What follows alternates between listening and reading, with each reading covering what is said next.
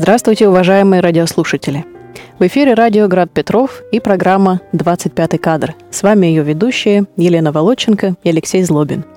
Добрый вечер. Здравствуйте. Напоминаем вам номер прямого эфира 328 29 32. А мы сегодня берем фокус э, фильм Тенгиза Абуладзе «Покаяние». И хотя этот сложный и противоречивый фильм уже фигурировал в программе ранее, но он настолько многослойный, что его можно обсуждать бесконечно. А уж э, для цикла нашего о вине и покаянии Напоминаю, в предыдущие разы мы обсуждали фильмы Германа и Шипитько. Конечно, этот выбор был неизбежен. И для начала надо ввести немножко в тему и поговорить об истории его создания. На самом деле Абуладзе задумывал его еще в конце 70-х, а сценарий был готов в 1982 году и э, передан э, первому, э, первому секретарю Компартии Шеварнадзе, который, прочитав этот сценарий, а его жена была тоже из семьи репрессированных, э, конечно, э, вознамерился помочь э, поставить эту картину. Однако они ломали голову, каким же образом ее можно выпустить в широкие массы. Это Брежнев еще жив, 82 год? Да. То, что там же его как раз не стало, да? Да, да, да. То есть задумка и воплощение происходили прямо по времени на самый застой приходится. И они придумали так, что могут на те два часа эфира грузинского телевидения, которое было не подцензурно, не подотчетно центру и КГБ, вставить как раз этот фильм и не сообщать о нем центру, чтобы, чтобы Москва там не цензурировала. Поэтому э, решили снимать, выделили 900 тысяч рублей. Э, достойная сумма для тех лет. И, э, То есть снимали по секрету от Кремля? Э, да, да, это умалчивалось. Шеварнадзе э, помог, был надежен в этом плане.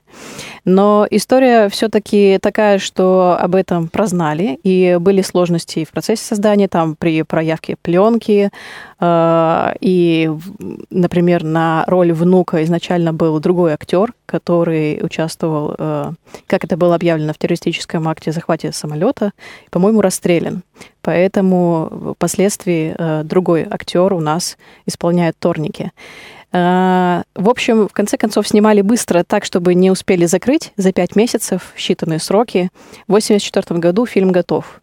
Но премьера его состоится только в конце 86 года, и не в последнюю очередь, а даже, наверное, в первую, э, благодаря тогдашнему руководителю в общем, Элему Климову, первому человеку среди киношников. Он очень заступался Союз за этот фильм. Точно, да. точно. И э, само по себе это полотно покаяния по форме настолько эпично. Там сочетаются и гротеск, и фантасмагория, пародия, миф, э, поэтизм, символизм, э, в конце концов, историческая документальность. Но прежде чем поговорить о том, как этот фильм устроен, я быстро напомню его содержание. Хоронят э, городского главу да, мэра Варлама Равидзе, уважаемого, достопочтенного человека, и, как говорят на похоронах в э, пламенной речи, у него был особенный дар превращать врагов в друзей, а друзей во врагов. Ну, э, когда его похоронили, однако, спустя несколько дней у дома его сына Авеля появляется выкопанный труп, он прислонен к дереву, и так повторяется снова и снова. Сначала его захоранивают тайком ночью, потом уже э, при участии полиции и охраны. Э, даже вот вам и гротеск воплоти, прекрасная задумка, что саму могилу мэра, который напрямую участвовал в репрессиях, э, ограждают решеткой, лев в тюрьме, э, с досадой произносят э, его почитатели и фанаты. А, в итоге виновницей оказывается некая Китаван Барателли. Это дочь художника Сандро Барателли, и ее родители репрессировали. На суде она рассказывает историю злоключений своей семьи. Впрочем, никому, э, ни судьям, ни семьи э, Авеля э, Аравидзе это не особенно интересно. И единственный, кто подключается эмпатически э, понимает всю трагедию ситуации, это внук Варлама Торники. Он, в конце концов, э, э, покаявшись перед э, женщины, которую поместили в психбольницу, совершает самоубийство, потому что не может э, принять все лицемерие отца, который даже не думает каяться. А в конце концов Авель, и это тоже еще большой вопрос, обсудим далее, насколько его покаяние уже искренне, откапывает отца сам, э, самолично из горы сбрасывает его мертвое тело в отчаянии. Вот э, такова структура фильма. Впрочем, она э, устроена замысловато, потому что начало и конец, э, как можно сказать, пролог и эпилог, это сцены Китеван, которая узнает о смерти Аравидзе, и на самом деле она печет торты. В конце концов мы выясняем, что она только заканчивает читать некролог, и ей в окно стучит страница, спрашивая, куда ведет эта дорога, ведет ли она к храму. То есть можно предположить, э, есть такое слово интерпретации, что происходящее все в фильме, оно символически, то есть это в мечтах самой Китаван происходит правосудие и месть, а само по себе ничто не меняется. Но э, о чем бы ты хотел начать рассказ об этом фильме? А, так заинтересовала ты меня темой э, того, что это и все представилось, и было мечтой. И, собственно говоря, э, для меня главный вопрос, который хотелось бы поставить в этом фильме, э, совсем не, не так, как в прошлые передачи, а что есть вина, что есть покаяние, что есть раскаяние, и что в данном случае является покаянием. Потому что, собственно говоря, тема покаяния как такового, что кто-то несет из чувства вины э, и как-то раскаивается в этой истории. Там мы этого особенно не видим. Ну, сейчас лучше не мельчить, а здесь э, первый кадр это розочка, да, цветок. Цветок, который становится украшением торта, а на торте э, храм. И, э, собственно, такие торты она и печет. И в этом есть и в этом есть э, такая э, ирония метафоричная, потому что это город, в котором храма нет. И это так, это мы даже себе представить не можем, чтобы в грузинском городе был один единственный храм. Но поскольку это у нас происходит в э, театральном, э, символическом пространстве, да, то это город, в котором был один единственный храм. Это был храм Богородицы, да. И э, нет этого храма больше, а есть торты э, торты с храмами, которые заказываются горожанами. Она печет не один, чтобы мы не подумали, что это по какому-то особому случаю испеченный торт. Вот это, что называется, как э, культурное наследие, да, э, которое глубокие христианские традиции э, и культуру э, богатейшую грузинскую, да, о которой э, как раз и пойдет речь, когда Сандро будет защищать этот храм перед градоначальником, да, и, а, собственно, все дошло до тортов, все дошло до такой вот кондитерские, кондитерские у них культуры и кондитерские у них глубины. Такая вот девальвация вот, Вот такая вот девальвация, да. Причем торт изображает храм, а храма-то в городе уже, собственно говоря, никакого и нет. И начинается этот э, первый, э, первый кадр, это начинается как раз храмом и заканчивается вопросом о храме. А ведет ли это улица? Улица кого? Улица Варлама улицы этого градоначальника, да. То есть он не умер, он все еще живет в истории, в сердцах, в памяти. Да, и здесь, э, я не знаю, насколько разорвано по времени, я имею в виду, что э, уже успели улицу назвать, пока старушка стучала э, в окно, или как это было, но это как раз и не важно. Здесь буквализм вообще ни к чему, и какие-то точные э, соотношения буквалистические, они совершенно не нужны. Но это улица имени того человека, который был лучшим градоначальником этого города, по мнению всех его хранивших. Да, и эта улица не нужна, потому что она не ведет к храмам, потому что единственный храм, потому что храмы, которые здесь есть, это вот такие э, вишенки на торте, украшения на торте, да, и вот, собственно говоря, э, здесь, здесь и начинает раскручиваться это это сбило меня, кстати говоря, очень сильно, вот эта история, что все происходящее, это ей пригрезилось и так далее, потому что а, а, потому что это должно э, очень сильно для нас экспонировать персонажа как способного к таким мечтам, переживаниям и прочее, прочее.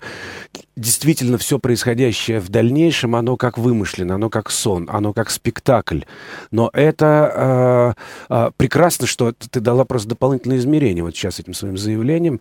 Э, и э, это прекрасно, потому что это дает очень серьезную многозначность э, каждой э, метафоре и каждому образу в этом фильме потому что когда мы думаем о покаянии, вот что, собственно говоря, про что это покаяние? Ну, хотя вот про это лучше как раз сказать в конце и подытожить эту историю, да? Но следующая сцена, она театр в театре, в театре, в театре и в театре, потому что это сцена ритуала по э, существу. Это похороны. Это похороны где? А там есть один церковный атрибут. Это стоит паникадило со свечами да, но все это происходит в каком-то зале, э, какого-то э, секулярного места, э, какой-то, я не знаю, в доме самого покойного, по-моему, да, тут же выносит, по-моему, гроб, да, где все собираются. Нет храма. Его негде отпевать, этого человека. Мы этого еще не знаем. Но мы видели церковь на торте, и дальше мы видим, как человека вот с ним прощаются там, а, в этом зале, где нет а, ни священника, ни иконы, ни а, того хорового пения, которое было бы плакальным, да, которое бы сопровождало ритуально это. Зато приходит местный божок, еще один какой-то влиятельный, на которого все э, смотрят, когда он подносит платок к лицу, все тут же подносят платок. Э, входит самый маленький человечек карликового роста, да. И э, совершенно однозначно это построено по принципу, ну, как я не знаю, сицилийская мафия, входит крестный отец, да, крохотный и самый страшный. И вот история маленького и страшного, она э, тоже проходит такой достаточно мощной сквозной нитью через этот фильм. А, но уже дальше в психологическом ключе, в игровом ключе. Да? Здесь это носит просто а, такой а, комический, буфонадный характер, да, что сам, са, самая крошечка оказывается самой влиятельной. И, и весь этот огромный, весь этот огромный хор а, псевдоскорбящих людей, а, они, безусловно, играют его, как свита играет короля, этого маленького. То есть, конечно, это говорит о том, что до какого, собственно говоря, понятно, что бандиты захватили город. Вот это совершенно точно, да, потому что вот такие крохи, это, конечно, безусловно, это самый какой-то главный бандит и прочее, и прочее. Он оказывается еще над этим Варлаамом. Он такое, он, он делает э, такую а, такой перевертыш всей этой, всему этому отпеванию. Он произносит главные слова, он принес их на бумажке, он их зачитывает, стоя у гроба, едва доставая, собственно говоря, своим ростом до собственно говоря, этого гроба. Ну, вот. то есть зло никуда не делось, оно просто перевоплотилось. Ну, наверное, да. Э, да, наверное, это так. Потому что а кто еще придет такого отпевать? Но мы этого ничего еще не знаем. И в этом, кстати говоря, одна из важнейших особенностей этого фильма, что он очень здорово работает ретроспективно. Когда мы досматриваем его до конца, мы начинаем понимать значение всех начальных сцен. А, мы хотим это понять, потому что он так емко, глубоко а, и а, выразительно, образно, крепко сделан, что все сцены, они настолько ярко перед нами стоят, но ну, это на высочайшей культуре, просто и кинематографической, и театральной, об этом я скажу еще отдельно, э, сделано, что э, эти сцены начинают вырастать для нас э, обратным ходом мысли, когда мы доходим до финала этой истории, да, до застрелившегося мальчика. Вот. И, а, а собственно говоря, а, а что, как, какая это поэтика, кроме того, что это невероятно а, все красиво сделано. Вот мы сразу же, да, как я говорю, мы погружаемся в ритуал, мы погружаемся в нашу бытовую театральность, потому что любые похороны — это есть определенный ритуал. Но в этом ритуале есть свой другой ритуал, ритуал иерархии, да, когда главная иерархия сейчас лежит в гробу, все ей мертвой этой иерархии подчинены, а, потому что власть ее была, оказалась бы, безгранична, но, оказывается, есть еще и другая иерархия, маленькая, крохотная, которая, цокая каблучками, войдет в конце и окажется главнее всех и так далее. Потому что мы все время хотим узнать дальше в фильме, а что же за народ и что же за сила стоит за спиной этого человека, э, э, э, этого градоначальника. Что там, что? Он выступает от лица какого-то народа. Мне бы хотелось пару слов сказать о символизме его имени и напомнить в целом, что в его образе, а, который сыграл э, прекрасный актер Автандил Махарадзе, они сочли, сочетали и черты Муссолини, и Сталина, и Берии, и Гитлера, и э, вы одновременно можете э, вспомнить про мифологию, этимологию э, Валаама в, иудейских легендах, в народной этимологии. Э, Валаам, Варлама. Да, его имя Варлам, которое можно ассоциировать к Валаму, где э, есть некоторые трактовки этого имени э, вот ранние, что это человек без рода, человек, не относящийся к роду или погубитель рода, а в ранней э, христианской, получается, э, этимологии это в целом лжепророк, гордый, который вел народ э, заблу- к заблуждениям. Но э, еще, э, эм, наверное, стоит поговорить. Но а он, про... Э, если в библейском сюжете говорит, да, он должен был благословить э, нечестивых на победу над Израилем, да, и э, ослица, на которой ехал он, совершить это дело, остановилась и заговорила, куда ты э, идешь против Бога это в данном случае. Вот. И это ослица Валаамова или ослица Варламова, она как раз вот этот для нас запомнившийся такой образ. Ну, и это, естественно, дьявольская фигура, потому что, немного забегая вперед, мы увидим Авеля, который приходит на исповедь в подвал и видит там э, в полутени человека, пожирающего рыбу, это тоже символ христианства, э, который оказывается вот как раз с личиной его отца, Варлама. Он говорит, ты пришел э, каяться к дьяволу и хохочет. Там еще и зеркало с раздвоенным изображением Авеля. Э, и опять Авель, Авель и Каин.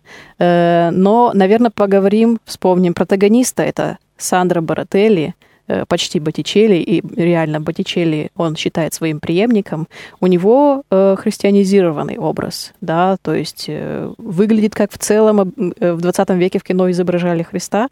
Э, Не только в кино, и в живописи 19 века тоже. И там действительно еще есть и сцена, где он э, подвешен на дыбе, почти распятие. Причем, э, поговорим далее об интертекстах, э, звучит в это время «Ода к радости» Бетховена, которая также звучит, э, когда э, кается в, э, и умирает другой, вот друг Сандра, это э, Михаил Кришель, когда вот начальник непосредственно Варлама, помнишь, который сошел с ума и обвинил себя и еще 2700 человек, у него э, такая вот фанатическая идея, что если я обвиню как можно больше человек, то небеса разверзнутся, и все поймут, насколько неправедна вся, э, вся эта система власти и неправедного наказания. Возмездие там ни, ни правосудия нет, Э, в сценах с белым роялем, но, кажется, я опять забегаю вперед, ты говорил о системе персонажей, еще о театральности сцен. Мы забегаем вперед, потому что тот, тот кто не смотрел, он э, вряд ли что-нибудь поймет про этого э, персонажа, э, про этого заступника, про этого учителя нашего э, художника, главного героя, да, э, протагониста. И э, это э, сила разума, традиции, э, наследство и э, понимание культуры и э, верности своему делу, своей профессии. Это человек, который живет в городе, в котором есть, в котором есть храм. Это, это, это человек храма, да, и как раз его э, абсолютная незыблемость и его сила – в решении, да, он же своим приказом он освобождает двух посаженных, как бы ошибочно, да, а на самом деле просто недостаточно подготовился Варламом стариков, которые приходили просить за то, чтобы, а, о том, чтобы храм а, не был разрушен. В нем находится большое научно-исследовательское э, электрическое какое-то предприятие, и а, грандиозно здесь, надо сказать, по выразительности, вот по театральности тоже в данном случае, да, как э, интересно, здорово сделано сделан этот объект, когда внутри декорации храма с фресками, а, потраченными временем, разрухой, небрежением, временем, которое отказалось, э, перестало жить э, с идеей э, божественного, да, в этом мире, да, как там стоят никелированные, блестящие, керамические, вот эти вот огромные электрические элементы физики, науки победившие, да, мозга победившего. И казалось бы, э, что вот этот главный конфликт всей этой истории — это рацио, да, и веры, да, но это не конфликт э, в развитии фильма, это не конфликт рацио и веры, потому что здесь даже вот в этом храме, то есть храм науки с, скрестился с храмом культуры, и культура отстаивает в лице этих стариков и этого художника, который, собственно говоря, их и привел к градоначальнику, да, они как раз отстаивают что? Что они отстаивают? Они говорят не о церковности, не о религиозности, они говорят о том, что а, а огромная культура предков не должна быть прервана. И что народ, когда ему возражают, э, э, когда ему возражают, что народ надо просвещать, и он говорит прекрасную фразу, да, что народ, создавший Витязи в тигровой шкуре, не поэт Шатар Уставели, а народ, который создал Витязи в, тяж... э, в тигровой шкуре, он в просвещении не нуждается. Вот. И этот, а, а, и этот храм, он в результате, то ли он взорвется от э, перенапряжения, то ли его в результате, собственно говоря, уничтожат и снесут. Мы этого не знаем. Там напрямую проговаривается смысл апокалипсиса. Э, звучит, э, причем это оформлено так, словно по радио.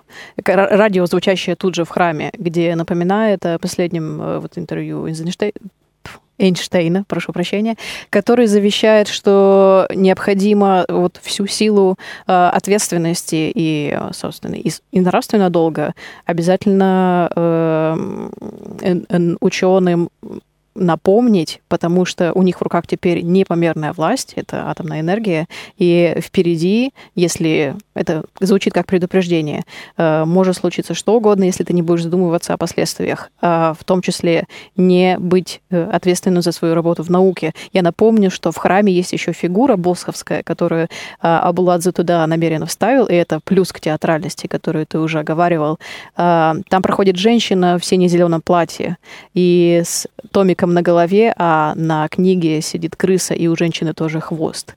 То есть это такая дьявольская фигура а, по одной из э, грузинских э, легенд э, в брошенном храме поселяются бесы.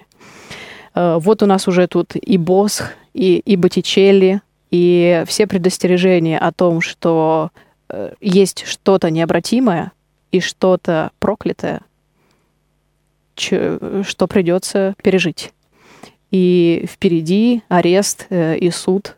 Э, кстати, Сандра э, Барателли без суда и без права переписки отправляют. Мы понимаем, что без права переписки в репрессиях означало, что его расстреляли. До лагеря он не доехал. Но есть там и прекрасная сцена. Сейчас я уже передам тебе слово. Просто хочу еще говорить, как документальность изящно вплетается в этот фильм. Э, как-то в э, один город приехал поезд с бревнами, и там были грузинские имена. Э, родственники находили там... На бревнах. На бревнах, да. Родственники находили там имена своих, и это были политические заключенные, и, услышав об этом где-то в гостях, Абуладзе решил ставить такую сцену. И звучит это все под совершенно пронзительную, едва различимую скрипичную музыку. Это отрывок из табула раса Арва. Но, э, возвращаясь к э, покаянию и э, наказанию без вины, э, и Сандра, художнику, который за свои ценности э, претерпел, потому что остался до конца им верен, он человек, не ставящий себя выше народа, а что по парадоксально, Варлам Аравидзе оказывается его дальним родственникам. Они выясняют, что у них один предок. И это еще одна история. Э, история трагедии Грузии. Э, мы вспомним, откуда родом Сталин, и что очень много, практически вся интеллигенция была вырезана на корню, э, оппозиционная, советская. То есть погубитель рода уже тут, уже напрямую. Даже не надо никакой символики, да. Ну, здесь как раз э, и начало этого высказывания, э, начало высказывания в каком конкретно ключе, в каком конкретно регистре эта история излагается. Потому что, конечно, у Тенгиза Абуладзе и у любого человека с грузинской фамилией а, вступающего в эту тему, есть свой личный счет. Свой личный счет. Мы можем говорить о, о стране, которая вся страдала э, от э, этого чудовищного э, террора, да, и репрессий, да, но здесь в данном случае есть э, та земля, мать Родина, да, которая э, породила этого злодея, да, и э, я, например, мы, мы были в Тбилиси однажды на выборе натуры для фильма, и, в, э, и к нам на площадку какая-то женщина, очень красивая грузинская женщина, принесла коробку конфет самодельных, сделанных конфет, и мы все попробовали, это была какая-то карамель с орехами, уникальная какая-то, такие шарики, по какому-то уникальному рецепту, как она сказала. Э, заходите, э, я вам коробочку тоже дам, потому что я страшно заинтересовался. Ну, что за этими конфетами стояло, кроме того, что они были очень вкусные.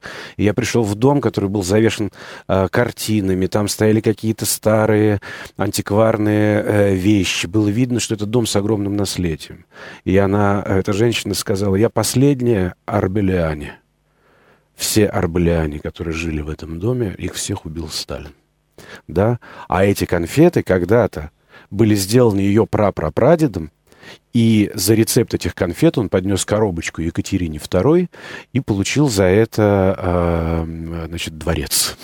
Вот, и стал э, придворным при э, Российском императорском доме поставщиком вот именно этих конфет. То есть вот это такая культура, которая она вот здесь за углом во дворе вот так вот живет, ты вдруг хватаешь, а там вот такая судьба, да, как оборванного рода, да. И а, э, еще, да, вспоминается, когда во время похорон кто-то э, кто из проходящих а, и э, восхваляющих покойного говорит, почему не в пантеоне его, да? А кто в пантеоне? А в пантеоне там, например, Александр Сергеевич Грибоедов в том числе и Чевчевадзе, и это те, кто, собственно, создавал грузинскую культуру. Там нет негодяев, я должен тебе сказать по секрету, вот, в этом грузинском пантеоне. А вспомни кладбище, и как э, э, один из охранников собирается помочиться на фигуру Лукреция э, извиняется, извини, и отходит. Да, Лукреция, который никак... Лукреция не... они узнают. А, Лукреция, который никак не мог быть похоронен в Грузии, да, естественно, это римский поэт, а, а, но вот это как раз очень, да, это, и это тоже очень интересный момент, потому что все имена, которые переплетаются, знаешь, когда ты в Грузию приезжаешь и встречаешь Гамлета, Макбета или кого-то, ну, реальные имена реальных людей. И вот здесь все это кино такое же. Тут, понимаешь, тут и говорящие имена, и в то же самое время они все совершенно запросто могли быть в э, быту у, угу. употребляемы, да. То есть там эта культура просто чувствуется на кончиках пальцев, ну, она конечно, еще жива. если у нас святцы, то у них Шекспир там и Э, прочие другие э, чудесные авторы. Вот. Сцена с бревнами. Она самая, это самая реалистичная сцена этой картины. Она снята на натуре, она снята в такой э, фактуре. Это вода, этот залитый... Э, огромный, э, где собираются лесосплавы эти бревна, залитые огромные вот эти дворы, эти пространства. И она, она потрясающе сделана. Ей предшествует ведь а, сцена толкучки, когда очередь женщин стоит получать а, весточку о том, где их а, забранные, арестованные мужья, и там произносится фраза о том, что вот бревна, бревна, а, на которых... Мальчик подбегает, говорит да. об, об эшелоне, это на самом деле внук Абладзе играл видел его. Прекрасно, да. Но только там, среди этих бревен, бродят три фигуры.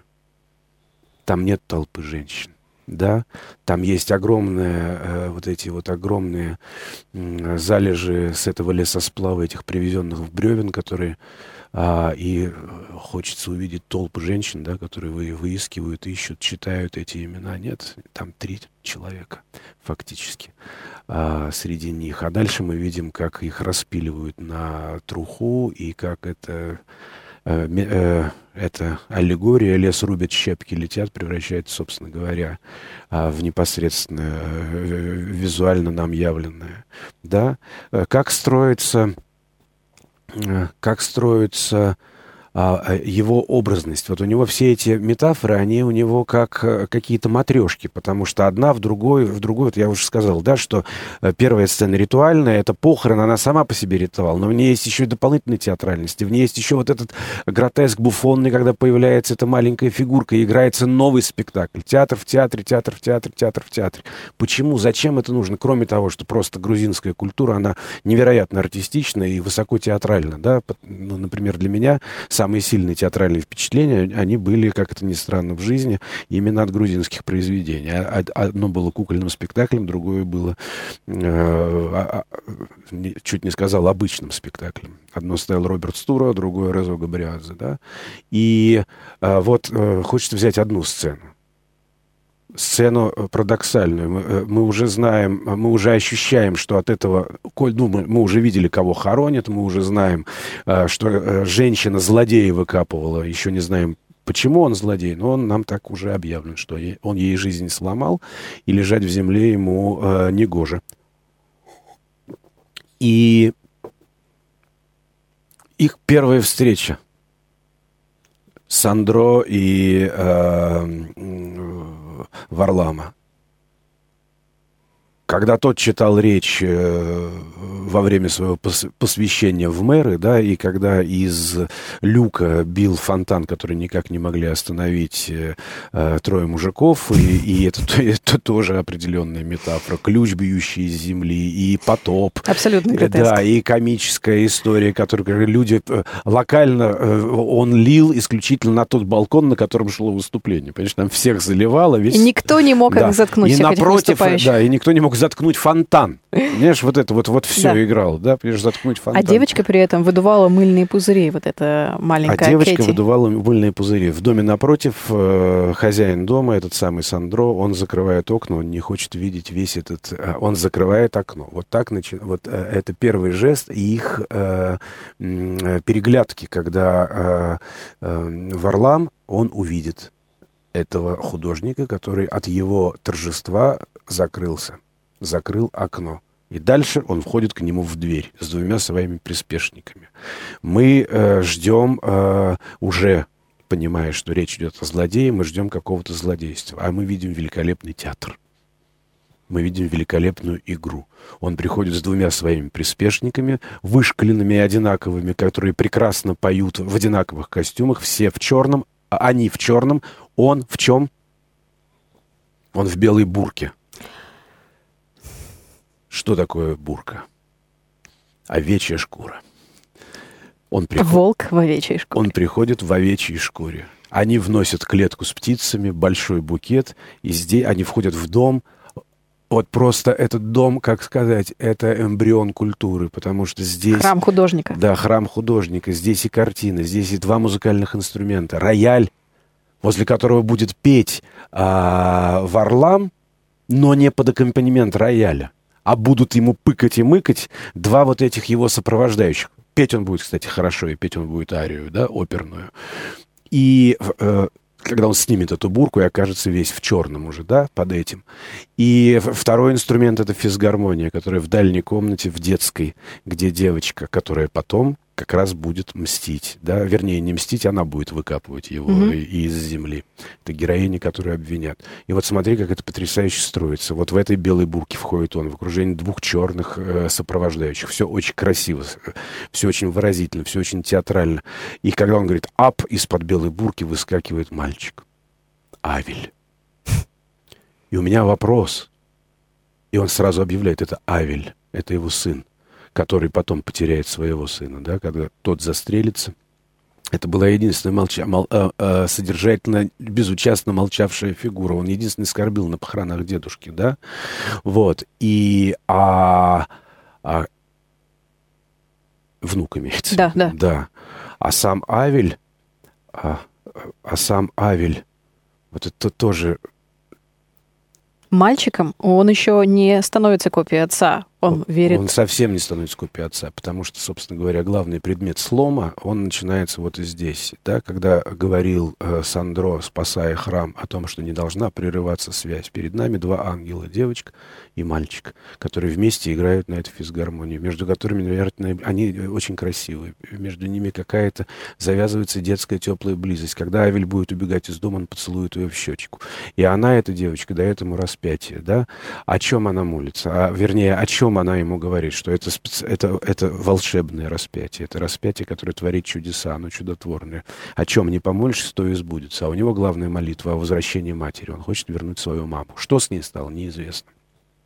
И вот этот вот отец-одиночка с фигурой умолчания о матери, сам вот этот Варлам, да, а, это дает какую-то дополнительную очень, а, как сказать, коннотацию опасности. А что там случилось с этой женщиной? Он приходит к этой женщине, он приходит к матери а, девочки, да, он приходит в дом Сандро, и он там а, фиглярствует и театральничает. Но как он высоко там есть мизансцена, да, когда он выпускает Авеля, а потом сбрасывает бурку, идет по а, полу, на ровном месте спотыкается, падает в ноги и целует а, туфли, стоящие в красном хитоне. Нино. Нино просветительница Грузии. И она в, в, в данном случае, если мы говорим о Сандро Боттичелли, если мы говорим э, о, о Сандро эм, э, художнике, да, то, конечно, она в театральном костюме. Она, э, это не домашняя одежда. Это абсолютный хитон э, с полотен того же самого Боттичелли. Это цвета Богородицы. И он падает ей в ноги, он приникает к ее туфлям ногой. Вот с этого и это потом окажется страшным глумлением, потому что эта а, мизансцена повторится, когда она придет просить за Сандро, она склонится и точно так же лицом упрется ему в сапоги. Он отшвырнет ее и пойдет дальше. Он, он не простит ей, он не... Вернее, так, ради этого унижения, собственно говоря, все и делалось. Но если там это фиглярски, с его стороны, то в ее а, поклоне будет искренняя мольба. И вот дальше он поет, дальше он хочет забрать уже мальчика домой, а, а мальчик, а девочка просит еще минутку. И там есть еще второй момент. А, этой, этой прекрасной Нино, этой женщины, они вообще такие, э, как сказать, там ничего плотско-эротичного в этой семье нету между мужем и женой. Там действительно, как ты правильно сказал, возвышенные. Абсолютно возвышенные, идеализированные вот такие отношения. Они небесные, эти отношения между этими людьми. В ней даже есть пророческая черта, есть сон об их аресте и, и смерти. А сразу после этого, а, сразу после этой сцены это произойдет, потому что мы будем в большом вопросе. Мы предполагаем злодея увидеть, и так э, прекрасно строит Абуладзе а, эмоциональную парадигму всей истории. Мы хотим увидеть злодея, мы видим прекрасного артиста доброго, который высоко понимает искусство, который оценивает его картины, который говорит все самые лучшие слова, которые только можно сказать, абсолютно без лести. Самое страшное, что он почти так же талантлив, как и художник. В смысле, он понимает, у него есть к искусству Безусловно, чувства. да. И, и для этого тоже даны эти два его а, пажа, которые с ним ходят. Когда он говорит, интересно, что они сейчас понимают, когда они смотрят на картины. Мол, они тупоголовые, а он-то в этом во всем прекрасно разбирается. И нам дан вот этот перевертыш. Мы ожидали злодея, мы увидели большого артиста прекрасно исполняющий, у которого ангельский ребенок, который выскакивает из-под бурки, да? Но где Каин? Где Каин? Есть Авель, и мы ждем Каина. Вот куда? В ком он? В ком? В нем самом, в этом Варламе, Бог его знает. Я, я не знаю. Но это страшно интересно не то, чтобы разгадывать, а попадать в это ассоциативное поле. И она склонится, эта женщина, а, в красных одеяниях Нино, она склонится еще раз, да, после, а, э, вернее, Первый раз она склонится как раз перед ребенком. Она присядет, встанет фактически на колени, да, она встанет перед Давелем и скажет, твоя мама жива, и она тебя видит. И вот это, вот это и сломают в этом человеке всей дальнейшей жизнью, в этом мальчике. Вот эта мама тебя видит. Вот этот вопрос, жил он с этим дальше или не жил, этот Авель. Мы видим уже совершенно другого человека, обрюзгшего, тяжелого, а, верного, а, уже в, масштабах и в рамках и в клетке вот этого мира э, Варлаама. Какая интересная у него супруга, тончайшая э, актерская работа сделана, да. Мы видим все ее лицемерие на похоронах, как она то зевает, то скучает, делает глазки, еще что-то. Но как интересно развивается дело дальше. Приходит ночь, они вдвоем с Савелем в спальной, да, и она она смывает маску своего грима с лица, накладывая белую маску э, крема и потом этим кремом она вымазывает его, то есть э, снимается маска, но при этом же надевается тут же другая маска, да? А ведь его же, вот что там, что сломано-то в этом фильме, самое главное, где самое пронзительное эмоциональное место всего фильма? Мальчик и девочка вместе. Мы так ждем их, а какой-то дальнейшей, а, я не знаю, любви, не любви, но вот это, эта нота чистоты, красоты и а, какой-то удивительной возвышенности, просто песнь песни, понимаешь, вот такая. Ее не произошло. А, ее не произошло. Вот это сломанный предмет. Вот это сломанный предмет. Нам не показывают, как их потом разгоняли, разлучали или что-то еще. А вот это не случилось. Потому что если бы жизнь и мир пошел этой дорожкой, все было бы совершенно иначе. Но в руку этой женщины, когда вырастет эта девочка, да, в ее руку будет стрелять его сын. Угу. В ту руку, которая выкапывала а, из земли а, мерзавца а, Варлаама, да. Кстати, о руках. Э, и мы уже приближаемся к тому, чтобы подытожить э, всю философскую глубину покаяния. Вы уже близки Ты... к концу передачи? Да, осталось несколько минут. Не дайте Ты мне упоминал... забыть сказать, в чем покаяние. Да, да. Э, про Макбета и руки в крови. Э, видится внуку, э, когда он то ли бредит, то ли снится ему, что Варлам э, на том свете не может выбраться, и его постоянно обжигает солнечный свет ну то есть, собственно, и возмездие. И он э, сначала умоляет его избавить от этого, потому что у него руки в крови. Это, кстати, была импровизация Махарадзе, случайно случившаяся, вот э, прекрасно запечатленная на камеру. И в конце концов никакого покаяния не происходит, потому что он выстреливает в самое солнце. Э, и он не понимает, каков он монстр на самом деле, этого сознания не происходит. Оно происходит у внука в полной мере, когда он соотносит себя Выстреливает из ружья? Э, он выстреливает э, в себя, да, ну, по-моему, из пистолета. Э, но что происходит с Авелем?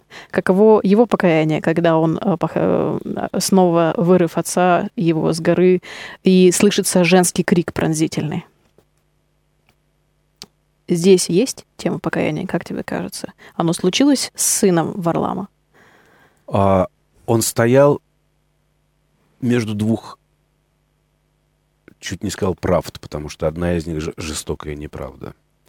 Да, он стоял между а, земной здешней а, правдой своего отца, Варлама, Авель, да? Мы сейчас об Авеле говорим? Да. Вот. И он стоял между правдой того мальчика, который смотрел на девочку и даже украл распятие, чтобы вернуть свою маму. Да? Вот это его э, полюса. И сын, покончивший с собой. И когда сын, Из-за него. Да, и когда сын кончает с собой, этот с самым прекрасным лицом человек в этой картине, да, а, во взрослом мире, а, задумчивый, почти ничего не говоривший, да, а, и этот сын, когда он кончает с собой, то что а, перед Давилем встает?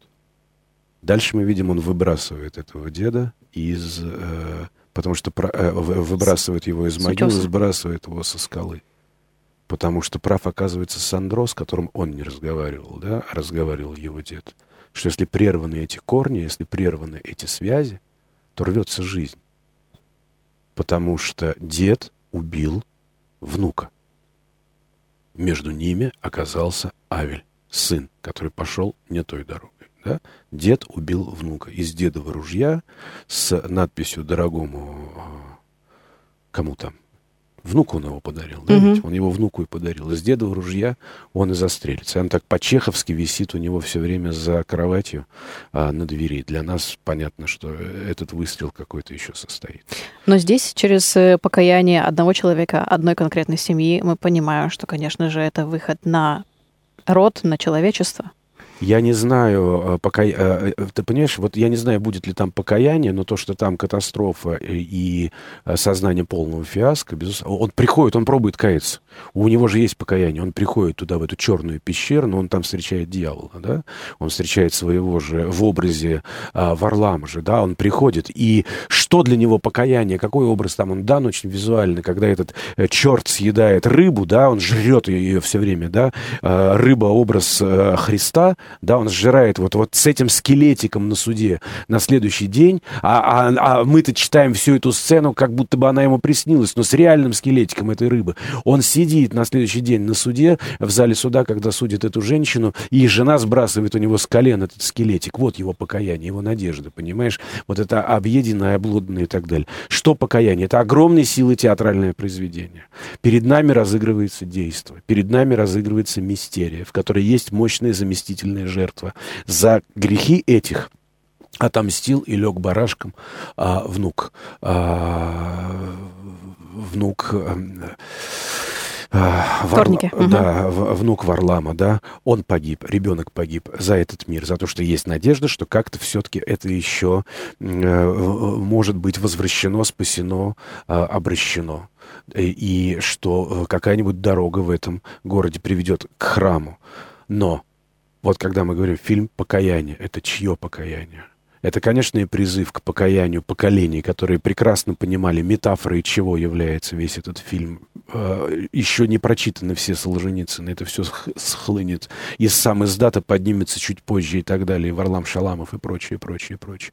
Но вот Тенгиза Буладзе, художник в мире, а его служение, его призвание, его первый фильм «Мольба», да, а, один из первых, да, фильм «Мольба». «Мольба» о чем? О примирении народов. Это была его мольба. Он взял э, поэму Важа Пшавелла, да, и показал красивейший вот такой трагичный фильм о, о Ромео и Джульетте. И прекращение вражды. Это призыв к а, прекращению да. вражды в данном и ненависти. Случае это покаяние. Вот сам этот фильм вот само это действие, играемое перед нами, со всеми его театральными компонентами, с этими стражниками э, римского э, образа, с этим э, судом ряженых, э, со, со всеми этими элементами игры, он говорит, это театр, мы сейчас перед вами играем действо. Вот это действо и есть покаяние. Это его покаяние, Тенгиза Абуладзе, потому что он прекрасно понимает, что никого ни к чему там призывать и так далее не надо. Он играет перед нами свою мистерию и свой театр. И призывает к нему подключиться. Да, и в этом смысле он великий художник, конечно. Напоминаю, что мы сегодня говорили о Тенгизе Абуладзе в нашем цикле о вине, и это была программа «25 кадр». С вами ее ведущие Алексей Злобин и Елена Волоченко. До новых встреч. Всего вам доброго.